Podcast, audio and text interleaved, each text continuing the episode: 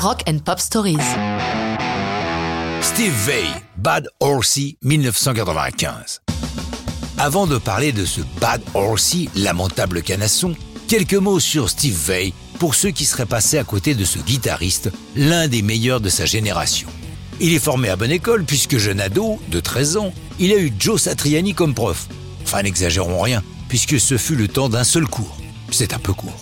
Mais le gamin grandit son agilité sur sa six cordes également, tant et si bien qu'il se sent suffisamment prêt pour passer une audition devant Frank Zappa lui-même. Le génial moustachu s'emballe sur ce gamin de tout juste 18 ans. Il devient membre de son groupe et Zappa le surnomme mon petit virtuose italien puisque Steve est né dans le quartier de Little Italy à New York. Il parcourt le monde aux côtés de Zappa, riche expérience qu'il achève en 82 pour se lancer dans son premier album solo, Flex Able. Cela ne l'empêche pas de collaborer avec les uns ou les autres, jouant de la guitare auprès de Johnny Rotten dans son groupe Public Image Limited ou de rejoindre David Lee Ross le temps de deux albums.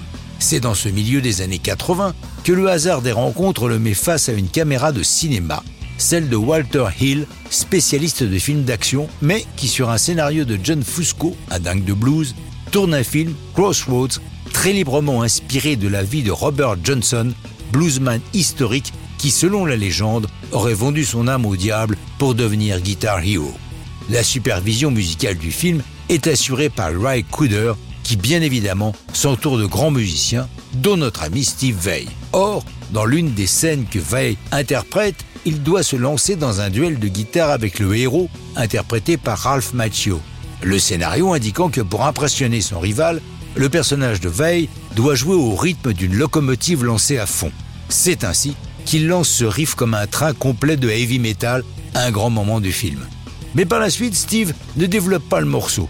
Il va attendre 9 ans et un rêve qu'il a fait pour enfin achever le morceau qui va devenir Bad Horsey, qui sera inclus sur son album de 1995, Alien Love Secrets. Son rêve, il l'a raconté. J'étais sur un cheval géant tout en métal, galopant, pourchassé par un train. Mais à chaque fois que je tournais, il réussissait à me poursuivre. J'ai décidé de l'affronter de face et c'est au moment où mon cheval et moi allions entrer en collision avec le train que je me suis réveillé. Je me suis tout de suite dit qu'il fallait que j'écrive quelque chose avec ça. Dans Bad Horsey, Steve Vai exploite toutes les possibilités de la pédale wah-wah en faisant un des morceaux les plus réputés joués à l'aide de cet accessoire. Mais ça, c'est une autre histoire de rock'n'roll.